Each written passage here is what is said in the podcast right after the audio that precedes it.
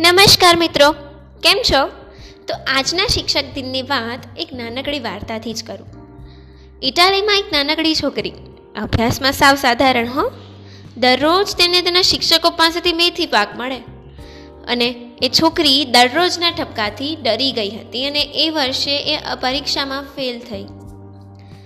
પછી નવા ધોરણમાં નવા શિક્ષક આવ્યા. એના માટે હાથ ફેરવીને ભણવાનું યાદ રાખવાની પદ્ધતિ સમજાવી. આ છોકરી આગળ જતાં ડૉક્ટર બની અને આજે મારિયા મોન્ટેસોરી તરીકે જેને ઓળખવામાં આવે છે, આજે જેના નામથી મોન્ટેસોરી એજ્યુકેશન પ્રખ્યાત છે તે આ છોકરી. એટલે વિચારો કે એક શિક્ષકે એનું કેવું જીવન પરિવર્તન કરી નાખ્યું? અને આ શિક્ષકોના હાથમાં આજે સમાજની ધુરા રહેલી છે અને આવનારા સમયમાં પણ રહેશે. પછી શિક્ષક ગુરુ હોય, ગુરુમાંથી માસ્ટર, સાહેબ, ટીચર, મેડમ, સર, મિસ એમ સમયાંતરે શિક્ષકોના નામ બદલાતા રહે છે, પણ શિક્ષકોનો મહિમા? મહિમા તો એમ જ છે, કાર્યો પણ એમ જ છે. અહીંયા મને મશહૂર ચિંતક વિલિયમ વોર્ડનું એક સુંદર અવતરણ યાદ આવે છે. Good teacher explain superior teacher demonstrate great teacher inspired એટલે કે, સારો શિક્ષક સમજણ આપે, ઉત્તમ શિક્ષક નિર્દેશન આપે અને મહાન શિક્ષક પ્રેરણા આપે. એમ શિક્ષકોએ આપણને ઘણું બધું આપ્યું છે.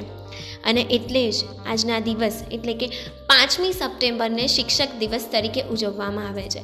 હવે એની પાછળનો ઇતિહાસ જોઈએ તો ડૉક્ટર સર્વપલ્લી રાધાકૃષ્ણનની જન્મ જયંતિ છે અને જેઓએ ઓગણીસો નેવથી ઓગણીસો અડતાળીસ એટલે કે ઓગણીસો નવથી ઓગણીસો અડતાળીસ એમ જીવનના ચાર દાયકા શિક્ષણ ક્ષેત્રે હોમી દીધા હતા. એમને યાદ કરીને આ દિવસ ઉજવાય છે. જગતમાં કેટલા બધા આપણી સંસ્કૃતિમાં શિક્ષકો થઈ ગયા. ગીતાજીમાં શ્રી કૃષ્ણએ જ્ઞાનને પવિત્ર ઘોષિત કર્યું છે. વિદ્યા જેવું બીજું કોઈ નેત્ર નથી એમ કહ્યું છે. અને એટલે જ રામ અને કૃષ્ણ દરેક પરિસ્થિતિમાં કેવી રીતે વર્તવું, દરેક વ્યક્તિ, દરેક મુશ્કેલીને કેવી રીતે સામનો કરવો, એ આપણને આજે પણ શીખવી જાય છે. વિનોબા ભાવે કહે છે, શિક્ષક શીલવાન પ્રજ્ઞાવાન, કરુણાવાન હોવો જોઈએ. શીલવાન સાધુ જેવો, પ્રજ્ઞાવાન જ્ઞાની જેવો હોવો જોઈએ અને કરુણામય હોવો જોઈએ. અને મોટાભાગના શ્રેષ્ઠ શિક્ષકોમાં આ ત્રણેય ગુણો હોય છે.